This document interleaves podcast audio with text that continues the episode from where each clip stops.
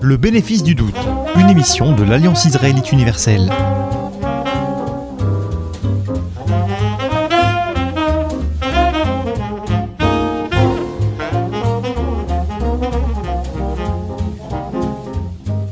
Bonjour à toutes et à tous, c'est Ilana Sicurel. Je suis très heureuse de vous retrouver pour cette première édition du Bénéfice du doute, l'émission de l'Alliance israélite universelle sur RCJ. Le bénéfice du doute, c'est un titre d'émission que nous avons choisi avec euh, Frédéric Lester-Flack, car il est porteur de cette singularité du judaïsme, qui est une religion de l'intranquillité, une religion d'adulte, aurait dit Emmanuel Lévinas, qui place au cœur de son système l'interrogation, le questionnement permanent. Et j'ai le plaisir donc de vous annoncer que dès la semaine prochaine, Frédéric Lechterflack revient avec euh, un entretien euh, avec Isabelle Cohen euh, qui publie ces jours-ci chez Albin Michel un livre très attendu sur le livre de Job intitulé Un monde à réparer. Elle présentera cette année, Frédéric Lechterflack, l'émission en alternance avec Ariel Danan. Mais pour cette toute première émission de la saison euh, 2017, euh, je vous propose une émission un peu particulière avec euh, la diffusion de l'allocution de Mounir Marjoubi, secrétaire d'État au numérique, euh, qui, lors de sa visite officielle en Israël, le 4 septembre, a rendu visite au collège-lycée franco-israélien de l'Alliance, euh, Marcel et Lucette Drahi, et il y a euh, prononcé euh, un discours sur un thème qui lui est cher et dont il sait qu'il est au cœur de la mission de l'Alliance israélite universelle depuis sa création, l'égalité des chances. Alors c'est un discours euh, très émouvant parce qu'il y revient sur son parcours euh, personnel et il y exprime également euh, ses ambitions pour les générations à venir.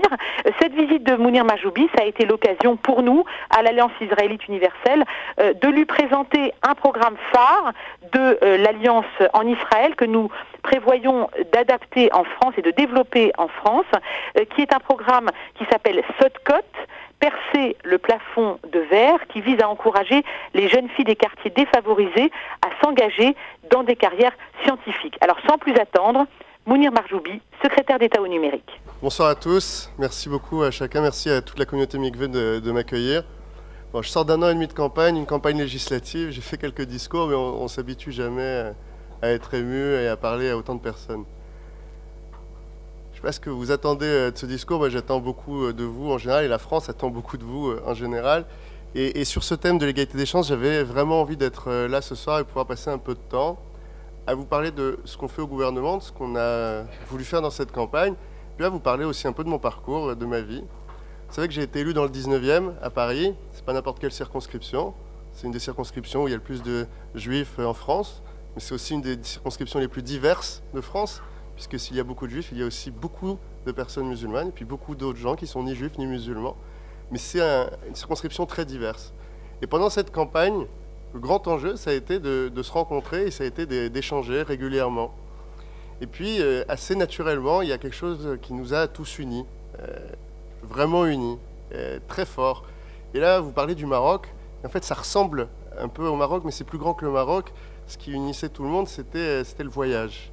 C'était euh, l'idée que beaucoup des gens avec qui on avait parlé pendant cette campagne, eux-mêmes, ou leurs parents, ou leurs grands-parents, ils venaient d'un voyage. Un voyage que parfois on a subi, un voyage qu'on a choisi, qu'on a choisi dans de euh, bonnes conditions, dans de moins bonnes conditions, mais avec toujours une volonté. Une volonté de changement, une volonté de conquête, une volonté d'aller découvrir un autre endroit, un autre soi, d'autres personnes. Et euh, l'égalité des chances, c'est ce grand thème. C'est comment on sort de l'assignation à résidence. Dans la vidéo que vous avez entendue, dans le témoignage, mademoiselle, euh, quand vous avez parlé de vous, il y a une phrase euh, qui était terrible à entendre, c'était de dire euh, on ne pensait pas qu'on pouvait, on ne savait pas qu'on avait, on ne se disait pas que les femmes avaient le droit de faire du numérique, on ne pensait pas qu'on pouvait avoir une famille, des enfants et être une cadre accomplie et réussir. Mais on peut aussi dire, euh, on ne savait pas qu'en étant un enfant de parents qui ont voyagé, donc on ne parle pas bien, on ne parle pas aussi bien que les autres le français à l'école, on a un petit accent, ou les parents ont un très gros accent, on ne se dit pas qu'on va devenir ministre, ou on ne se dit pas qu'on va réussir des études, Moi, je me suis fait virer en première dans un très bon lycée parisien euh, parce qu'ils avaient peur que j'arrive pas jusqu'au bac. Donc euh, je comprends totalement ce que vous racontez. Euh, toute la politique qu'on a portée avec Emmanuel Macron ces derniers mois et qu'il porte depuis très longtemps, et je crois qu'il en a un peu parlé ici il y a deux ans, c'est comment on sort cette assignation à résidence. C'est comment les trajectoires de succès individuelles, elles deviennent des trajectoires de succès collectives. C'est comment quand chacun se dit qu'il peut aller là où il l'a choisi. Et là où il a choisi, ça peut tout vouloir dire. La réussite pour beaucoup de Français, c'est avoir un toit et une famille. Et malheureusement, aujourd'hui, ça, il y a beaucoup de familles qui n'y ont pas accès à un toit et sa famille. Beaucoup de gens n'ont pas de famille, ce sont ceux qui sont seuls. Aujourd'hui, les familles monoparentales en France, ça commence à représenter une proportion de plus en plus importante et notre système social ne sait pas le traiter. Une famille et maintenant un toit. Regardez la politique de logement. On a et on l'a répété régulièrement, on investit près de 40 milliards d'euros par an sur les politiques de logement. Pourtant, on laisse à la rue encore de très nombreuses personnes. Et surtout, et dans le 19e, vous savez, la première chose qu'on nous demande sur les marchés, c'est, alors il y a deux choses, un emploi et un logement. Parce que ce qui permet de sortir de l'assignation à résidence, ce qui permet de continuer le voyage, qu'on a soi-même commencé de quelque part ou que nos parents ont commencé quelque part, eh ben c'est par l'emploi, c'est par la réalisation de soi, c'est par un salaire, qui nous permet d'avoir cette maison et qui permet de construire ce nouvel endroit vers lequel on a voulu aller. Alors pour certains, ce voyage, il se fera euh, dans Paris. Moi, je suis né dans le 12e, je suis élu dans le 19e, j'ai fait un petit voyage. Celui de mes parents, il a été un petit peu plus long. Eux, c'est des berbères du Maroc, euh, près de Benimlal. Allez-y. qui parlaient pas arabe. Euh, dans un village où on parlait que berbère et où euh, mon père il a appris l'arabe en allant à l'école, mais ma mère elle n'est pas allée à l'école. Donc imaginez ma mère qui arrive à Paris à 17 ans et qui n'arrive pas à parler arabe avec les autres femmes maghrébines qui lui parlent arabe et qui ne parlent pas français non plus. Bah, du coup, elle, elle est assignée à résidence. Maman, pendant près de 10 ans, elle est restée dans l'appartement. Alors moi, c'est les années où j'ai pas été là. Moi, je suis né euh, après. Mais quand elle le raconte, c'était des années presque invisibles pour elle. Elle ne parlait aucune des langues aucune de celles de ceux qui avaient immigré en même temps, et pas non plus celle des gens où elle habitait. Et puis c'était une période en France où une femme pouvait travailler et le salaire être viré sur le compte de son mari. Et c'était très acceptable et très normal à l'époque. Eh bien, petit à petit, les lois françaises, elles ont sorti de l'assignation à résidence les femmes. Et donc au bout de quelques années, ma mère, elle a eu son compte en banque. Puis après son compte en banque, elle a fait les cours du soir de la mairie de Paris. Parce que Paris, c'est quand même une ville un peu particulière. Je sais que Nevers est représenté ce soir, mais permettez-moi d'être fier d'être parisien. Paris a plus de moyens, mais Paris est aussi une ville du voyage, une ville qui accueille des gens qui ont voyagé, ou qui sont les enfants de ceux qui ont voyagé. Parfois, elle ne les a pas respectés. Souvent, elle leur a offert un toit et puis elle les a aidés à grandir. Moi, j'ai une chance incroyable de naître à Paris et de grandir à Paris. Quand on est à Paris, on voit tous les musées gratuitement. Quand on est à Paris, on a les plus belles avenues du monde. Quand on est à Paris, on a les cours du soir si jamais il y a un problème. Quand on est à Paris, on a des conditions de travail qu'on veut continuer à garantir pour les générations à venir, mais qui sur les 20 dernières années ont plutôt été pas mal. Et bien ma mère, elle a réussi à faire ses cours du soir, et puis elle s'est mise à parler français, à trouver son job, à avancer. Et puis elle, elle eu ce qu'elle voulait. Elle voulait des enfants, et puis elle voulait avoir son job, et elle voulait être autonome. Et puis elle a voulu surtout qu'on soit très bon à l'école, parce qu'elle avait perçu qu'il y avait quelque chose pour continuer le voyage qu'elle avait fait qui était du domaine du savoir. Et bien ça, cette rage qui m'est très personnelle, je l'ai retrouvée dans le discours d'Emmanuel Macron, je l'ai retrouvée dans mon engagement politique. Moi, j'ai commencé à travailler tôt aussi, à 16 ans, et euh, très rapidement, j'ai voulu être délégué syndical. Donc je me suis engagé syndicalement parce que j'avais l'impression que c'était ça qui allait me permettre de porter la voix des autres et de permettre aux autres de finir leur euh, parcours, d'avancer aussi, de sortir de l'assignation à résidence. Pourquoi de l'assignation? Je travaille dans un centre d'appel.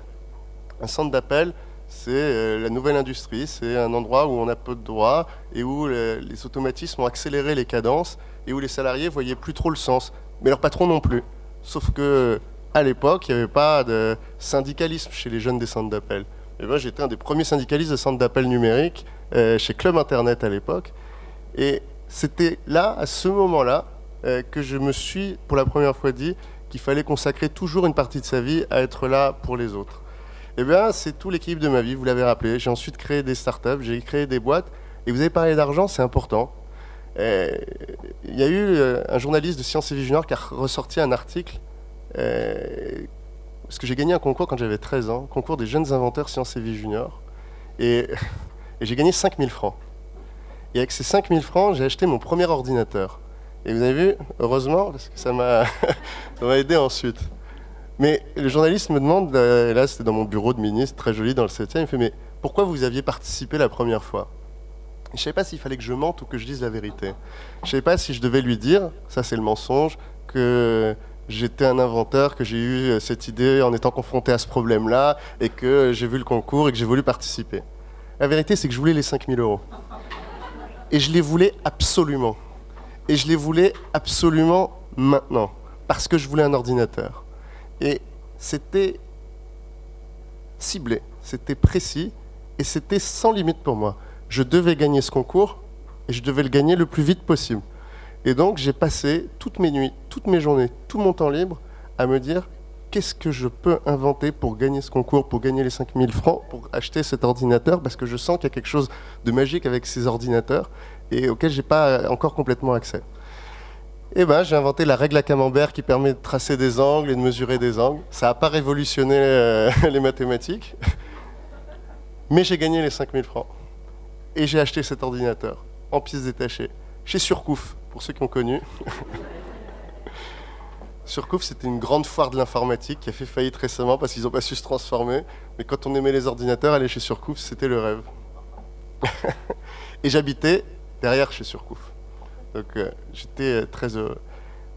Cet ordinateur, c'était pour moi le début de la fin de l'assignation à résidence. Je savais qu'avec ça à la maison, j'avais trouvé un truc qui ressemblait à personne d'autre et que mon chemin était tracé. C'est là que j'ai appris à programmer, c'est là que je passais mes journées. Ma mère, elle disait, il joue à l'ordinateur.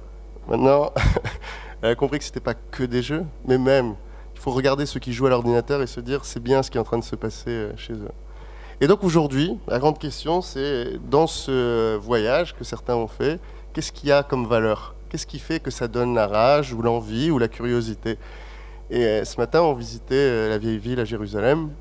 Et la personne avec qui je marchais me disait C'est intéressant, parce que je lui parlais de ce soir. Elle me dit C'est intéressant que tu parles du voyage, parce que tu sais, on peut aller ailleurs sans vraiment voyager. Voyager, c'est quand on rencontre l'autre et qu'on essaye de tirer quelque chose de celui qu'on rencontre. Il y en a qui partent, qui vont très très loin, mais qui ne rencontrent pas vraiment, et qui vont s'isoler dans l'endroit où ils sont partis.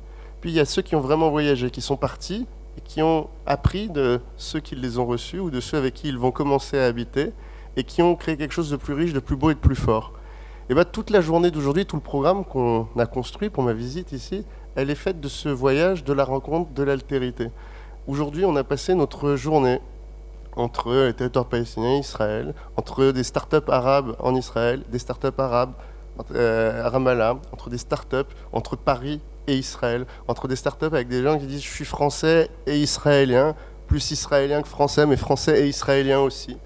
Et aujourd'hui, ben, tout ça, c'est une grande communauté qui habite au même endroit et qui participe à ce voyage et à cette rencontre et à la réussite de chacun. Et ben, ce voyage que vous, vous avez fait, que vos parents ont peut-être fait, que vos arrière-grands-parents ont peut-être fait, celui-là, il faut qu'on arrive à le multiplier. Et on peut le prendre au premier sens du terme, sur les parcours d'immigration, et c'est l'illustration que je voulais faire avec ma vie, avec les vôtres, mais on peut le faire aussi euh, de façon plus imagée. Qu'est-ce que c'est que cet enfant sourd qui, grâce à un système pédagogique adapté, va permettre de tracer son chemin et sa trajectoire? Qu'est-ce qui fait que cette fille, qui n'imaginait pas faire un métier technologique, devient une ingénieure? Tout cela font un voyage, et ils vont d'un point jusqu'à un autre parce qu'ils l'ont voulu et qu'ils l'ont souhaité. Et bien tout ça aujourd'hui, c'est de la philosophie de notre travail. C'est faire plus pour ceux qui ont moins. Pour l'éducation, par exemple, en trois mois, on a réussi à diviser par deux le nombre d'élèves dans les classes de CP en REP+. Vous savez, REP+, pour être qualifié REP+, c'est que ça va vraiment pas bien dans le quartier. Ça veut dire que le taux de chômage, il est extrêmement élevé. Parce qu'avant REP+, il y a REP. Et REP, ça fait déjà pas du bien. Dans le 19e, on a plusieurs zones REP et on a plusieurs zones REP+. Eh ben, je peux vous dire que ça fait du bien et que tous ceux qui sont en zone REP, aujourd'hui, la seule chose qu'ils nous demandent, c'est de dire, s'il vous plaît, faites qu'à la, la rentrée prochaine, on le fasse aussi pour les REP. Mais ça, ça a coûté de l'argent, ça a mobilisé des moyens humains, mais on l'a fait. Et tout ce qu'on a annoncé dans ce programme, toute cette unité qu'on a annoncée, on est en train de la mettre en place. Toute cette transformation de l'éducation, cette transformation du monde du travail. Aujourd'hui, il n'y a rien de plus inégalitaire que l'entrepreneuriat. Moi, j'ai pu entreprendre parce qu'il y a eu cet ordinateur un jour. Puis après, j'ai commencé à travailler, j'ai eu un peu d'argent. Mais quelqu'un qui vient de quartier populaire, qui vient d'une famille populaire, qui ferait des études supérieures, faut être sacrément fou pour aller entreprendre derrière. entre renoncer au salaire, 3000 euros, versus rien, puisque vos parents ne vous aideront pas. Ou alors commencer à travailler et démissionner. Pas toucher le chômage, pas d'aide, rien du tout. Démarrer une entreprise qui va foirer deux fois sur trois. Moi, c'est mon ratio. J'ai créé cinq boîtes, j'en ai foiré quatre. Voyez, il y en a une qui a plutôt bien marché. Mais quelqu'un qui vient d'un milieu populaire, il ne peut pas entreprendre. Résultat, il ressemble à quoi la sociologie des entrepreneurs à Paris?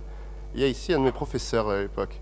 Euh, si on regarde l'incubateur de Sciences Po, euh, à l'époque où j'étais encore élève et vous étiez encore professeur, c'était que des jeunes garçons de CSP+, euh, et en plus c'est à Sciences Po, donc quand on dit CSP+, c'est plus, plus, plus. C'était des, jeunes garçons qui travaillaient pas et qui avaient quand même un appartement dans le 7e qui les attendait, sans les parents dedans. Alors que Sciences Po avait réussi quelque chose. Il avait fait que dans les étudiants en master. Là, on avait une vraie diversité. On a près de 30% des étudiants en master qui viennent des différents parcours ouverts que Sciences Po propose. Moi, à Sciences Po, je touchais une bourse, une bourse complémentaire, et je payais pas de frais de scolarité. Il y a 30% des élèves qui payent 0 euros de frais de scolarité et qui touchent une bourse complémentaire, en plus de celle du Crous, payée par Sciences Po. On arrive à faire cette diversité incroyable, avec autant de femmes, voire plus de femmes que d'hommes, avec des gens issus de quartiers populaires. Mais dans la filière entrepreneur, ça prenait pas. Parce qu'entre un job bien payé, rémunéré, sans risque, et ce qui incarne le plus le risque, eh ben, le choix était vite fait. Et eh ben aujourd'hui, c'est pas facile. Aujourd'hui, c'est un des grands enjeux sur le sujet de la, des startups en France. On a, je pense, atteint le maximum qu'on pouvait atteindre des garçons diplômés d'écoles d'ingénieurs ou de grandes écoles qui deviennent entrepreneurs. C'est quasiment un sur deux qui essaie de créer sa boîte aujourd'hui. Donc c'est pas mal sur ce euh, vivier-là. Vous vous rendez compte de tous les viviers qu'on n'a pas exploités depuis 20 ans? Regardez le nombre de femmes, le nombre de femmes entrepreneurs. Pas assez. Pas assez, il en faut beaucoup plus. Regardez le nombre d'entrepreneurs issus de quartiers populaires. Quasiment aucun. Donc aujourd'hui, on a un vivier. C'est pour ça que ceux qui me disent est-ce que la France est capable de créer certains de demain? Ah ouais. Ah oui, elle peut. Et surtout, on a un vivier énorme qui n'a pas exploité ses capacités, ses idées, ses méthodes, ses façons de faire. Donc ça, c'est un deuxième chantier qu'on veut porter. C'est celui de la diversité dans les parcours des entrepreneurs. Parce que tout ça, ça va inspirer ensuite ceux qui étudient. Et je crois que c'est peut-être l'essentiel. Et euh, quoi de mieux qu'un lycée pour le redire L'excellence scolaire, la réussite scolaire, c'est la clé de la fin de l'assignation à résidence. Tout ce qu'on est en train de faire aujourd'hui, les corrections qu'on est en train de faire sur le logement, sur les familles, ce sont des corrections parce qu'on a laissé des situations passer qu'on n'aurait jamais dû laisser passer. Aujourd'hui, dans le 19e, on a beaucoup trop de personnes qui n'ont aucune formation initiale complète et aucune formation professionnelle. Ils ont entre 16 et 25 ans. Il y a un moment, ils ont décroché. Ils ont réussi de se raccrocher une fois, le système les a accueillis. Par contre, le système ne permet pas de se raccrocher une deuxième fois. Et là, après, on est paumé. On est paumé parce qu'on ne rentre pas dans le parcours de la formation professionnelle. Euh, Pôle emploi ne vous propose pas de formation parce que vous êtes encore jeune. On espère que vous allez vous rattacher à la formation initiale, sauf que la formation initiale veut déjà plus de vous. Et là, vous êtes définitivement perdu. Et on renonce. Et en fait, quand on renonce à quelqu'un qui a entre 16 et 25 ans, qui n'a pas commencé à travailler mais qui n'a pas fini d'étudier, en fait, on renonce à sa vie entière à lui. Et moralement, c'est inacceptable et, économiquement, c'est absurde. C'est-à-dire que moralement, on ne doit jamais laisser, vous l'avez rappelé dans vos textes, dans d'autres textes, c'est inacceptable. Mais économiquement, si on voulait être complètement cynique, cette personne, elle coûtera à la société toute sa vie, parce qu'on l'a abandonnée. Et comme on l'a abandonnée, elle s'en sortira pas, et elle ne pourra pas payer ses loyers. Donc on devra continuer à l'aider. Donc l'intelligence, la rationalité, c'est de les aider et de tout mobiliser. Et ça, c'est toute la philosophie, la transformation de la formation professionnelle, du droit au chômage, qui va être celle des trois prochains mois. Et ça, c'est vraiment essentiel. Et ça, c'est un élément de transformation globale. Ce n'est pas juste la correction du budget 2017, parce que ça, ça nous a fait du mal de le faire, mais c'était important. On a dit qu'on aurait une rigueur budgétaire et on l'a tenue. Seulement faire ça, ça a empêché de parler de la grande vision. La grande vision, c'est celle-là. C'est faire que ces 16-25 ans complètement décrocheurs, bah, on va investir sur eux. Et on veut qu'ils aient un emploi on va aussi leur dire que c'est important qu'ils en aient un. Et puis parfois, on va leur imposer. On va leur dire, si tu veux continuer à être aidé, il va falloir travailler maintenant. Mais surtout, on va mettre tous les moyens pour qu'ils y arrivent.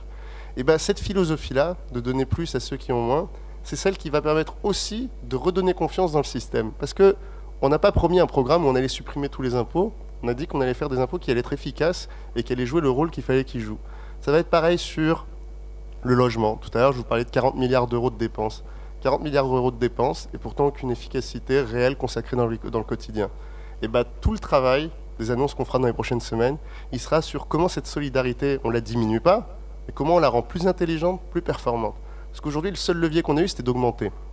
On ne peut pas faire payer plus d'impôts. Si on fait plus d'impôts, on va tuer notre levier, qui est celui de justement en collecter toujours et pour longtemps, grâce aux entrepreneurs, grâce aux salariés, grâce à leur travail, grâce à leur intelligence, grâce à leur innovation. Si on veut continuer à pouvoir répartir, il faut qu'on produise.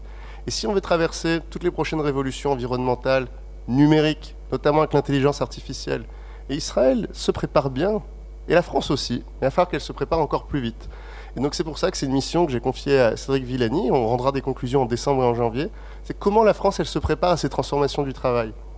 Est-ce que tout ce que je vous ai raconté là, bah, c'est remis à plat si jamais il n'y a plus assez d'emplois pour tout le monde? C'est remis à plat si jamais euh, trop rapidement des emplois sont supprimés et qu'on n'accompagne pas à la reformation? Je vous ai parlé des 16-25 ans. Bah, pensez à tous les employés, comptables, employés de banque, qui ont entre 40 et 60 ans aujourd'hui, à qui il reste encore 20 ans de carrière et qui sont préparés à aucun emploi qu'ils ont, toujours, qu'ils ont, qu'ils su faire jusqu'à aujourd'hui. C'est-à-dire qu'ils sont préparés à des emplois qui vont disparaître. Les comptables, aujourd'hui, euh, n'auront pas d'avenir. Les experts comptables peut-être, mais les, comptables, eux, il va falloir qu'ils se reforment, qu'on les reforme. Et donc tout cet engagement sur l'accompagnement des transitions, ça fait aussi partie de notre philosophie euh, de sortie de l'assignation à résidence. vous l'aurez compris, ce voyage d'un point à un autre, il reste chez tous. Il reste chez l'enfant qui finit parfois le voyage des parents ou qui essaye de faire comme s'il n'y avait jamais eu de voyage. Parfois on essaye de se dire que sortir de sa trajectoire, ce n'est pas attendu. Et puis, parfois, il y a une fierté à sortir des trajectoires. je crois que ce qui est dans le 19e et que je retrouve ici quand je suis avec vous, c'est l'idée que ce voyage, c'est quelque chose qui rend plus fort, c'est quelque chose qui euh, donne l'idée qu'il y a un chemin. Et en fait, quand on sait qu'on a un objectif, c'est plus facile. Et tout à l'heure, on se disait, euh, je ne savais pas que j'avais pas le droit, ou je pensais que les filles devaient faire ça. Il y, a encore pire que d'avoir une, une mauvaise pensée, c'est d'en avoir pas du tout. Et, ça, peut-être, euh, en témoignage, ce qui m'a le plus euh, euh, atteint pendant la campagne, c'était de rencontrer des collégiens qui n'avaient aucune envie, aucune envie de futur, aucune envie de trajectoire, aucune envie de réussite, plutôt pas très bons à l'école et complètement atones, parce que leurs parents n'avaient plus de rêve pour eux et qu'ils avaient éteint cette étincelle du voyage, des raisons pour lesquelles eux étaient venus en France, les raisons pour lesquelles eux avaient parfois fui pour venir en France qui n'ont pas réussi à transmettre à cause de toute la lourdeur d'un quotidien sans un emploi, sans des conditions de logement euh, idéales. Donc cette étincelle-là, cette volonté-là, cette volonté de le continuer, je pense qu'on a tous euh, une vocation à le porter, on a tous une vocation à le diffuser. Moi, je vais le faire au sein du gouvernement par le numérique. Mes collègues vont le faire chacun dans leur domaine. Mais vous, en tant que citoyen, vous, en tant que parent, vous, en tant qu'enseignant, vous, en tant qu'établissement, vous avez vocation à, diffuser ce message-là qui pour moi est celui qui permettra de transformer la France, l'Europe, mais plus globalement dans euh, ce grand moment un peu trouble, si vous lisez l'actualité euh, des relations mondiales, est un, beau moment pour se rappeler le sens du voyage et le sens euh, de la paix. Donc merci à tous, merci à tous de m'avoir accueilli et continuons à nous retrouver et continuons à travailler tous ensemble ces prochaines années. Merci. C'était le secrétaire d'État au numérique Mounir Marjoubi qui s'exprimait au collège-lycée franco-israélien de l'Alliance le 4 septembre. La semaine prochaine, vous retrouverez Frédéric Lechter-Flack qui recevra Isabelle Cohen pour son livre publié chez Albin Michel, Un monde à réparer, une réflexion très attendue sur le livre de Job. Bonne semaine à tous et à toutes. C'était le bénéfice du doute, une émission de l'Alliance israélite universelle.